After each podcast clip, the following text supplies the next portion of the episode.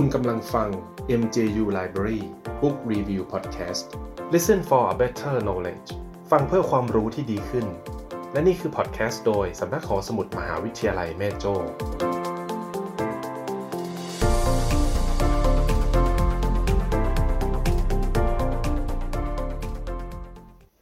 หลายคนคงเคยได้ยินคำกล่าวที่ว่า ความคิดมีตัวตน ทุกคนจะมีชีวิตเป็นไปตามอย่างที่ตัวเองคิด ในวันนี้ผมจะมาพูดถึงเรื่อง หนังสือคิดใหญ่ไม่คิดเล็ก The Magic of Thinking Big เป็นหนังสือคลาสสิกในด้านจิตวิทยาและแรงจูงใจ ที่ยอดเยี่ยมเล่มหนึ่ง ที่เขียนโดยเดวิดเจชวาร์ตซ์ เดวิดโจเซฟชวาร์ตซ์ จูเนียร์ เป็นนักเขียนและโค้ชผู้สร้างแรงบันดาลใจชาวอเมริกัน เขาเคยเป็นศาสตราจารย์ด้านการตลาด ประธานสาขาวิชาการเงิน ของมหาวิทยาลัยจอร์เจีย มีผลงานการเขียนหนังสือเกี่ยวกับการขาย การตลาด การบริหารจัดการธุรกิจ การสร้างแรงบันดาลใจนับสิบเล่ม และได้เขียนหนังสือคิดใหญ่ไม่คิดเล็ก The Magic of Thinking Big เล่มนี้ในปี คศ 1959 หรือประมาณปีพุทธศักราช 2502 โดยมียอดขายทั่วโลกเกิน 6 ล้านเล่ม เนื้อหาของหนังสือเล่มนี้ถ่ายทอดจากประสบการณ์ของผู้เขียนที่ได้เดินทางพบปะผู้คนมากมายทั่วประเทศสหรัฐอเมริกาทำให้ได้เรียนรู้ว่าคนที่ประสบความสำเร็จในชีวิต ล้วนเป็นคนที่คิดใหญ่ ซึ่งการเป็นคนคิดใหญ่นี้ หมายถึงคนที่มีความเชื่อมั่นในตัวเอง ในการที่จะเป็นหรือทำสิ่งใดก็ตาม โดยคิดว่าสิ่งเหล่านั้นเป็นไปได้ และสำเร็จได้เสมอ ไม่ว่ามันจะท้าทายแค่ไหน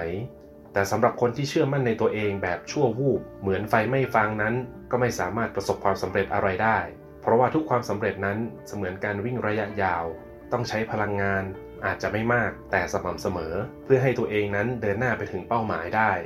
ดังนั้นการจะมีความเชื่อมั่นในตัวเองสม่ำเสมอ จึงต้องฝึกฝนจิตใจและความคิดของตัวเองจนกลายเป็นนิสัย ในหนังสือคิดใหญ่ไม่คิดเล็ก กล่าวว่าสมองของคนเราเปรียบเสมือนโรงงานที่ผลิตความคิด โดยในแต่ละวันสมองจะผลิตความคิดนับล้านล้านความคิดออกมาไม่หยุดหย่อน ซึ่งควบคุมโดยโฟร์แมนสองคน คือนายชนะกับนายแพ้ และทั้งสองคนนี้จะทำตามที่คุณสั่งเสมอ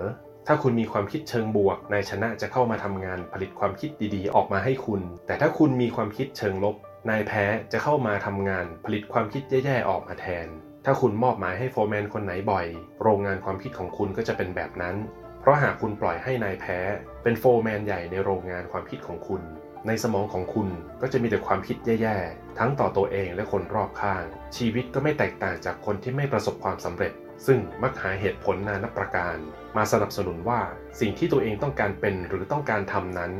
มันเป็นไปไม่ได้เพราะอะไร และนี่เป็นอาการของโรคแก้ตัว ซึ่งแบ่งออกเป็น 4 แบบได้แก่ 1. เรื่องอายุ เช่น ผมอยากเก่งคอมพิวเตอร์นะ แต่คงแก่เกินไป คงสู้เด็กๆเเขาไม่ได้หรอก ข้อที่ 2 เรื่องสุขภาพ เช่น ฉันชอบเตะฟุตบอลหรอกนะ แต่ฉันเป็นคนเหนื่อยง่ายมาตั้งแต่เด็ก คงเตะฟุตบอลสู้ใครเขาไม่ได้หรอก 3. เรื่องความสามารถ การศึกษา หรือสติปัญญา เช่น ผมคงทำแบบเขาไม่ได้ เพราะว่าผมเรียนมาน้อย อีกอย่างหัวผมก็ไม่ดีเท่าเขา 4. เรื่องโชคลาภ เช่น ผมน่ะอยากรวยอยู่แล้ว แต่ผมไม่มีดวงด้านการลงทุนเอาซะเลย ทางที่ดีที่สุดหากคุณอยากฝึกฝนจิตใจและความคิด ให้มีความเชื่อมั่นในตัวเองจนกลายเป็นนิสัยแล้วแล้วก็ จงหยุดผลิตความคิดแย่ๆต่อตัวเองและผู้อื่น โดยการไล่นายแพ้ออกไปจากโรงงานความคิดของคุณเสียตั้งแต่ตอนนี้ อีกหนึ่งสิ่งที่คอยกีดขวาง ไม่ให้ชีวิตของคุณก้าวไปข้างหน้า นั่นคือความกลัว คุณต้องยอมรับก่อนว่า ความกลัวนั้นมีตัวตนจริง ๆ แต่ความกลัวทุกประเภทสามารถรักษาให้หายได้ ด้วยการคิดบวกและลงมือทำถึงแม้ว่ายังมีความกลัวอยู่ก็ตาม สิ่งที่เกิดขึ้นคือประสบการณ์และความมั่นใจที่เพิ่มขึ้น ทำให้ความกลัวที่มีอยู่เล็กลง หากยังคงคิดบวกและลงมือทำต่อไปเรื่อยๆ ความกลัวก็จะหายไป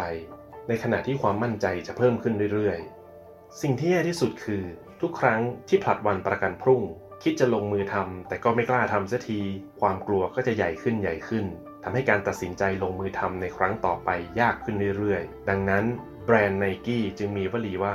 just do it ก็แค่ลงมือทำจริงไหมครับ การลงมือทำนอกจากจะช่วยขจัดความกลัวแล้ว มันยังเป็นบันไดขั้นแรกของความเป็นไปได้ ในการเดินทางสู่เป้าหมาย ให้ลงมือทำก่อน หากมีปัญหาอะไรเกิดขึ้น ให้แก้ไขไปทีละเรื่อง เมื่อเกิดความผิดพลาดอย่าโทษคนอื่น เรียนรู้พิจารณาตัวเอง แก้ไขความผิดพลาด ปรึกษาผู้มีประสบการณ์เสมอ เพราะทุกปัญหาย่อมมีคำตอบ ไม่ต้องรอมีแรงบันดาลใจแล้วค่อยลงมือทำเพราะการลงมือทำต่างหากที่จะช่วยสร้างแรงบันดาลใจ ทั้งต่อตัวเองและเป็นตัวอย่างที่ดีของทีมงาน สังคมจะให้คุณค่ากับคนที่ลงมือทำเท่านั้น ประการต่อมา คนคิดใหญ่ต้องมีความคิดสร้างสรรค์ คุณอย่ายึดติดกับอะไรเดิมๆจนเกินไป และถ้าคุณคิดว่าตัวเองดีเลิศอยู่แล้ว นั่นจะเป็นตัวชี้วัดว่าจุดจบของการพัฒนาตัวเองได้มาถึงแล้วนั่นเอง คุณควรปรับปรุงตัวเองอยู่เสมอ โดยการเปิดรับไอเดียใหม่ ๆ โอกาสใหม่ ๆ ที่จะนำมาพัฒนาตัวเอง ผู้ที่ประสบความสำเร็จจะแสดงออกถึงทัศนคติที่ดีต่อผู้อื่นรอบข้าง ผ่านทางคำพูด ภาษากาย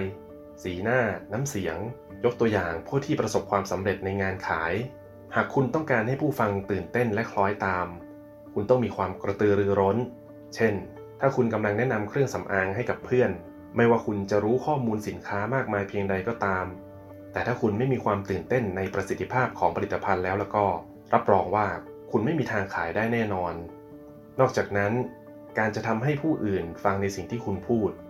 คุณจะต้องรู้จักทำให้ผู้อื่น รู้สึกว่าเขาเป็นคนสำคัญ โดยการเป็นคนให้เกียรติเขา เป็นผู้ฟังที่ดีและผู้ตั้งคำถามที่ดี ไม่ใช่เอาแต่พูดอยู่ฝ่ายเดียว ท่านั้นยังไม่พอ คุณควรเน้นที่จะช่วยเหลือ และบริการผู้อื่นด้วยความจริงใจ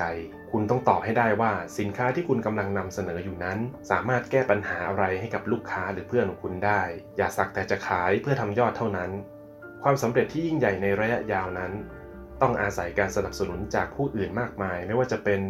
การซื้อสินค้า หรือการทำงานร่วมกันในทีมงานของคุณ ซึ่งคุณต้องพัฒนาตัวเองให้เป็นที่ยอมรับแก่ผู้อื่น โดยคุณต้องสร้างเพื่อนใหม่อยู่เสมอในทุกๆ สถานการณ์ ซึ่งมันต้องอาศัยทัศนคติเชิงบวก นอกจากนั้นการทำงานเป็นทีม คุณต้องเข้าใจและเคารพความเห็นต่าง อย่าพยายามเปลี่ยนคนอื่น ใช้วิธีการสื่อสารที่สร้างสรรค์และเป็นบวก ควรให้เกียรติแก่ทุกคน โดยเฉพาะช่วงเวลาที่ไม่มีอะไรได้อย่างใจคุณ ผู้ที่ประสบความสำเร็จ ต้องรู้จักตั้งเป้าหมายในชีวิต 3 เรื่องได้แก่ การงาน ครอบครัว สังคม จินตนาการว่าอีก 5-10 ปีข้างหน้า ชีวิตใน 3 ด้านดังกล่าวของคุณจะเป็นอย่างไร จากนั้นย่อยระยะเวลา 5-10 ปี มาเป็นเป้าหมายระยะสั้น คือภายใน 30 วัน มีอะไรก้าวหน้าบ้าง ผลที่ได้สำเร็จหรือไม่สำเร็จเพราะอะไร แก้ปัญหาในสิ่งที่ไม่เป็นไปตามเป้าหมาย คิดเสมอว่าคุณมีทรัพยากรมากพอที่จะประสบความสำเร็จ มีทัศนคติที่ดีต่อตัวเองและผู้อื่น และจงเชื่อมั่นว่า พวกเราทำได้